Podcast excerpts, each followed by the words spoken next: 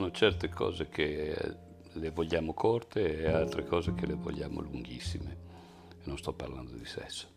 Eh, che, I podcast, come li vogliamo? O li vogliamo come radio?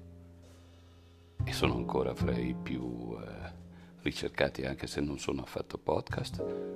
Oppure li vogliamo come audiolibri? E sono eh, l'esplosione del momento, la voglia di sentire raccontare. E però anche qui, eh, non so se sono podcast, direi che non lo sono podcast, sono audiolibri. Sta di fatto che eh, i più ricercati sono quelli lunghi, i più ricercati sono quelli ovvi, i più ricercati sono quelli che parlano delle solite cose, eh, i più ricercati sono quelli che danno istruzioni, manuali per il lavoro e via dicendo. Insomma, il tipo di podcast che noi cerchiamo esattamente come su Facebook, il tipo di post che noi cerchiamo, vale a dire quelli con le immagini, con le frasi fatte, con le parole di grande saggezza, eccetera, eccetera, eccetera, per non parlare poi di quelli politici o di quelli ecologici, eccetera, eccetera senza poi andare a leggere che cosa c'è scritto, che cos'è l'articolo, perché poi, come ben sapete, i giornali sono i primi ad averlo insegnato. Un titolo funziona molto di più dell'articolo e tant'è spesso eh, quello che la gente si racconta è eh, il titolo. Hai visto che nel titolo c'era questo e poi dopo vai a vedere la descrizione è tutta un'altra cosa rispetto al glamour del titolo. Insomma eh, dov'è eh, il gusto per eh, il soffermarsi, per ascoltare e pensare e metterci del proprio. È esattamente come l'estinzione di una specie, di una specie letteraria che è quella del, della poesia. Ho sempre amato le poesie, non tutte naturalmente. Eh, la poesia è difficile, non, non piace a tutti, no, no, è, ed è una cosa strana che dopo Rimbaud non parliamo di cose medievali, ma eh, per non parlare ecco, di quelle latine o che altro, il gusto dell'estetica della parola, l'evocazione che eh, i simboli e che le parole di quelle parole sono capaci. Mm, nessuno, non sento più nessuno leggere poesie, non sento più nessuno citare poesie, ogni tanto qualche film, ecco.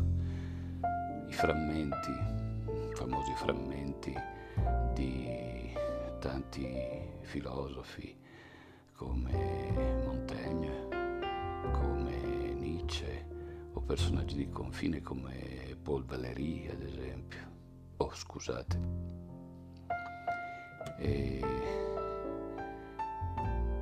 tutti questi modi di scrivere non hanno più un modo di leggere e non hanno più il silenzio che le parole da sole, una parola, due parole, poche parole, illuminano di immenso ognuno sta solo sul cuore della terra, nel cuore della terra e così via, eh, di cui erano capaci perché non ci sono più quegli ascoltatori che danno il tempo di lasciare echeggiare le parole in maniera che costruiscano un mood, che costruiscano un ambiente, un sentire degli scenari, degli orizzonti, dei fiori, delle sensazioni,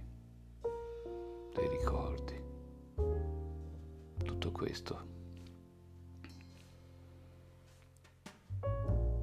significa non che l'uomo ha perso un genere letterario,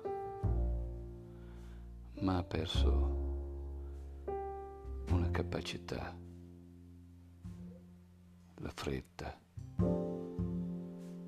la, il bisogno di distrazione, il bisogno di essere estrapolato, di essere al di fuori del proprio, del proprio sentire, al di fuori della propria identità, dentro la storia, dentro il film, dentro quello che ci viene proposto e che non ci fa pensare, ci dà delle emozioni senza spazio, senza corpo, senza tempo. E questo forse ci fa stare bene, ci fa stare bene così. Però io continuo a leggere poesie, sono sicuro di non essere solo. Amo i frammenti e alle volte me ne basta solo uno. Non ho bisogno di leggere un libro di frammenti. Eh, amo ascoltare le parole che non eccedono in opinioni, quelle che hanno una soggettività e soprattutto mi piace lasciare che tutto questo echeggiando dentro di me diventi mio, non dell'autore, perché effettivamente l'autore è qualcosa che sfuma, che si confonde col mio essere esattamente come il mio essere perde l'identità mano a mano che si lascia andare. Probabilmente queste parole sono troppo lente, troppo confuse, non vanno a parare da nessuna parte o vanno a parare da troppe parti. Fanno, sono difficili, fanno pensare o sono troppo facili perché si è già capito tutto. Sicuramente non sono parole mie, sono parole di chi ascolta e mi sembra giusto che ognuno ogni ascoltatore abbia la sua dimensione e abbia la sua morale della storia.